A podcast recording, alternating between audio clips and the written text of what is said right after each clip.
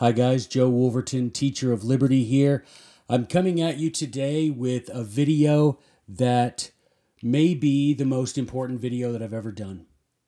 It's something that I believe so strongly in, and it's something that is rarely talked about. And this will be the first in a five part series of videos leading up to Election Day. Because I know that many of you, this is going to be your first time voting. And when I was thinking about that and considering what videos I wanted to do, I had many that were planned, but I scrapped them so that I could do this one. These five leading up to election day. Okay? Today, I'm going to talk about something that is frankly rarely spoken of and that I think is sacred. Every four years since 1788, someone has been elected president. And ever since George Washington was sworn in in 1789, every president has placed his hand on a Bible and sworn to preserve, protect, and defend the Constitution of the United States. And he has ended that oath with the words, So help me God. Most people think that swearing to God is in the Constitution, is required by it. It is, in fact, that last phrase, so help me God, isn't even in the document. That was ad libbed by George Washington at the time, right? Just like putting your hand on a Bible, not in there, and saying at the end, so help me God, also not in there. So let's read together what is required of the president when he's swearing into his office, when he is inaugurated. Let's read together what is required there. It's found in Article 2, Section 1, Article 2, Section 1 of the Constitution. And it reads Before he enter on the execution of his office, he shall take the following oath or affirmation I do solemnly swear or affirm that I will faithfully execute the office of President of the United States and will, to the best of my ability, preserve, protect, and defend the Constitution of the United States. Look closely. The first thing you notice is that the newly elected president is required to take either an oath or an affirmation.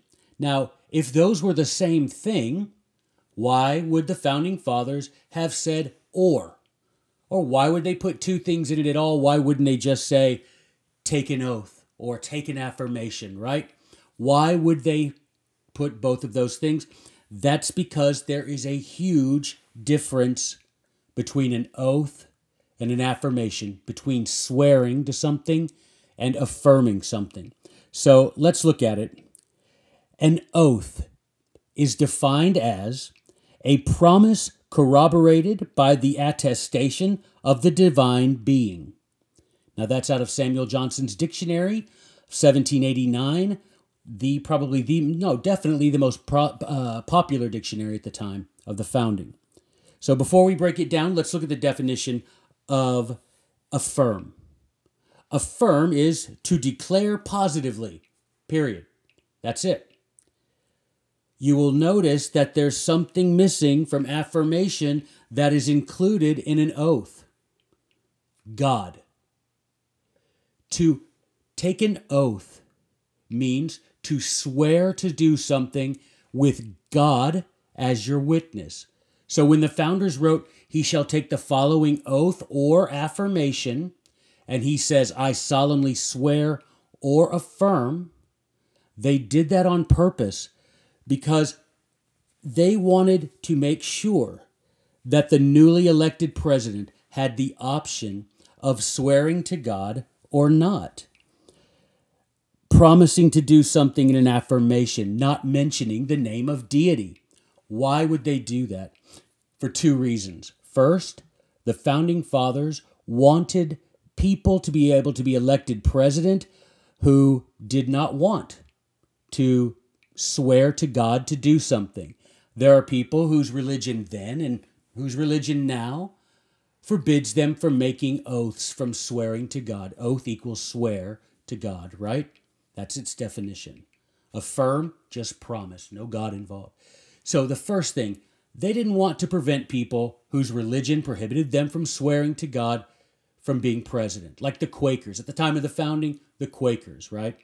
The second thing is they did not want to have a test, a religious test. That is to say, they didn't want people who maybe didn't believe in God or weren't sure or who knows what.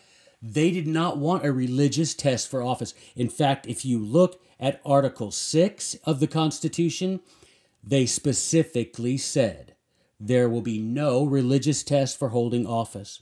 All right? That should help you understand why the phrase, so help me God, doesn't exist in the Constitution at all. Guys, do you understand? Read Article 2, Section 1. Oath or affirmation. I solemnly swear or affirm. Those are two very different things. They were put in there for a very big reason, and that is to swear an oath is to do so using God as your witness. We saw that in Mr. Johnson's dictionary. To affirm just means you promise, no mention of deity. And the founding fathers did not want to make people, did not want to force people to swear to God who was against their religion, and didn't want to force people to declare a religion or even have one in order to be president. Now, I'm going to make a challenge to you particularly to those of you that this is your first time voting. I want you to go to the campaign website of your favorite candidate.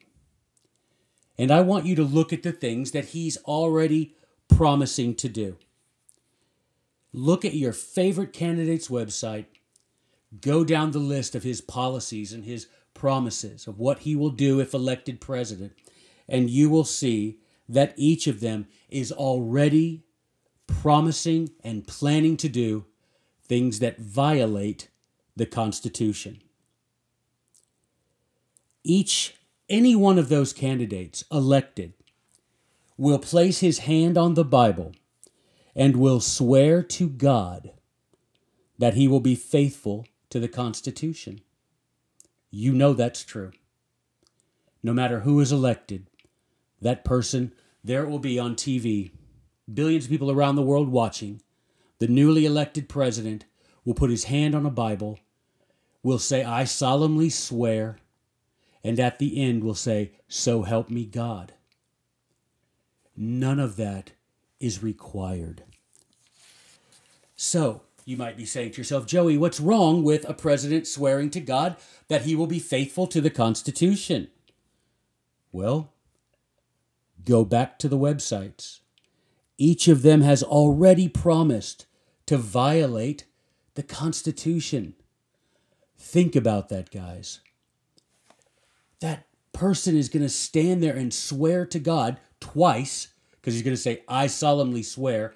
At the end, he's going to say, So help me God. To do something. So he's bringing God as a witness to the truth of something he already knows is not true because he's already declared to the world, I'm going to do these certain things that violate the Constitution. All right. So, why would you want to knowingly bring God into that? Look, if say you promise, you affirm, right? The Constitution specifically allows you to do that. Don't say, I solemnly swear, so help me God, with your hand on a Bible just get up there and say, I affirm that to the best of my ability, I will do this, period. But you and I both know what would happen. Imagine you have a man, he's elected president, he gets up there, he's again standing there with the cameras, the world watching, no Bible. He simply stands up there and says, I solemnly affirm to faithfully execute the office of President of the United States and to the best of my ability, preserve, protect, and defend the Constitution of the United States. And he stops. What do you think would happen? How would people react? You know as well as I do that people would go crazy about this. Right? But I would suggest that we think another way about this. I think it's a sad reflection on who we are on the sad reflection on candidates about that we don't care that these people who have promised beforehand to do things that violate the Constitution will then stand up that day that they're elected or that they're sworn in, will stand up and swear to God not to do the thing they've already promised to do. I think that shows, as a society, a real lack of respect for the name of deity. I think it shows a real lack of respect for the concept of religion. It shows a lack of respect for the Constitution itself. And it shows that we really don't hold people to account for what they say. You've heard the old saying, a man's word is his bond. Rubbish. Because not only is a man's word not his bond, because even if he affirmed it, he's not going to do it. But in this case, in the oath of office, he's going to double down. He's going to solemnly swear, which is an oath to God, and then he's going to say, So help me God, and he's going to put his hand on the Bible. We all know that. Now, and this is what irritates me so bad, guys, is that people who proclaim, who say of themselves that they are friends of the Constitution, that they are they admire the founding fathers, that they're conservative. They would be the very ones to decry, to go crazy criticizing a person who didn't get up there and swear. Even though it's not required. And even though that should kind of make you feel better, right? Because having looked at it, having paid attention, and knowing that these guys are going to do things that violate the Constitution, well, at least he's respectful of God enough not to call God down as a witness to his lie. Doesn't that make you feel better about the person? All right, so I hope you understand what I'm saying. We need to be a people who respect the name of deity. We need to be a people who do not expect a president to feel pressure to call God down as a witness. And if a president is smart enough, I dare say righteous and respectful enough not to do that, we shouldn't criticize him. But on the contrary wise, we should respect him and praise him for that. All right. So finally, I'm going to share a few quotes from some of the men that were influential on our founding fathers. These are men that they read, that they quoted all the time, and I'm going to read quotes that they made, statements that they made with regard to taking oaths of office. All right. So, first up is a man named Emer de Vattel. All right. Here we go. Even children know that an oath does not constitute the obligation to keep a promise. It does not constitute the obligation. It only gives an additional strength to that obligation by calling God to bear witness. A man of sense a man of honor, does not think himself less bound by his word alone, by his faith once pledged, than if he had added the sanction of an oath. De again. For what influence can the invocation of God have on the mind of him who is deaf to the voice of conscience? Algernon Sidney, Uncle Algie, Men cannot attempt to dissolve the obligations laid upon them by the laws, which they do so solemnly swear to observe, without rendering themselves detestable to God and man, and being subject to the revenging hands of both. Samuel Pufendorf. Now, when an all wise and an almighty witness and guarantee is invoked, it causes a strong presumption of the truth, because no man can easily be thought so wicked as to rashly call down upon himself the grievous indignation of the deity. Hence, it is the duty of those that take an oath to take the oath with awful reverence and religiously to observe to do what they have sworn to do. Again from Brother Pufendorf. But the taking of an oath has this effect among men.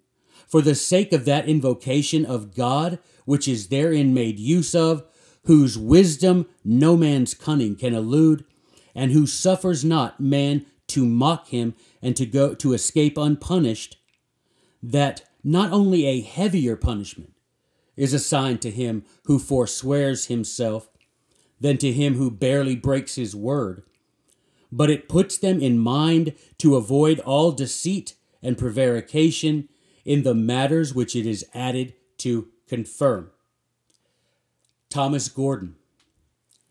I hope y'all are getting this, by the way. These are savage against someone making an oath. I mean, calling down God, the, the revenging hands of both, all of these things. You don't want to, you better take the oath with awful reverence because you don't want God, you don't want to be mocking God by invoking his name knowing you're lying. All right, Thomas Gordon. How should the love of liberty and peace bind these men, whom neither the laws of humanity and of their country, nor the religion or an oath, nor the awful gospel of Jesus Christ can in the least bind? If you're going to stand up there with your hand on a Bible and say, So help me God, I swear that I'm going to do this, and know that you're not going to do it, there is nothing on this earth or in heaven that will bind you to keep your word. Thomas Gordon, your little regard to conscience and your wanton contempt of oaths are sad proofs of how small the Christian how small power the Christian religion has over you. What can bind the man whom oaths cannot bind? Can society have any stronger hold of him? Again, we claim conservatives love to say how much they love the Constitution and love the founding fathers and how we're a Christian nation. A Christian nation wouldn't mock and expect candidates and presidents to mock the name of God the way we do. Cicero, who will dispute the utility of these sentiments? when he shall reflect how many cases of the greatest importance are decided by oaths. How much those sacred rites performed in making treaties tend to assure peace and tranquility. What numbers the fear of divine punishment has reclaimed from a vicious course of life. And how sacred the social rights must be in a society where a firm persuasion obtains of the immediate intervention of the immortal gods both as witnesses and judges of our actions. Do you understand, guys? All of these men, all of them say the same thing. Don't bring God into your oaths. If you know you're not going to be bound by it, don't do that to yourself. That's why the founding fathers wisely allowed presidents to affirm and let's realize if we ever ever have a president who does that, let's not criticize him. Let's realize the Constitution does not require you to swear to God. The Constitution does not contain the words, So help me God. The Constitution does not require you to put your hand on a Bible. And there is a huge difference between the word oath and affirmation, between the word swear and affirm. The oath of office does not include the requirement that a man bring God down as a witness to something he is not going to do. So go look at your favorite tyrant, I mean, your favorite candidate's website. Look at the things they've promised and planned to do. And then you'll see that they are already, all of them, guys, already planning to do things that are not, they are not allowed to do in the Constitution.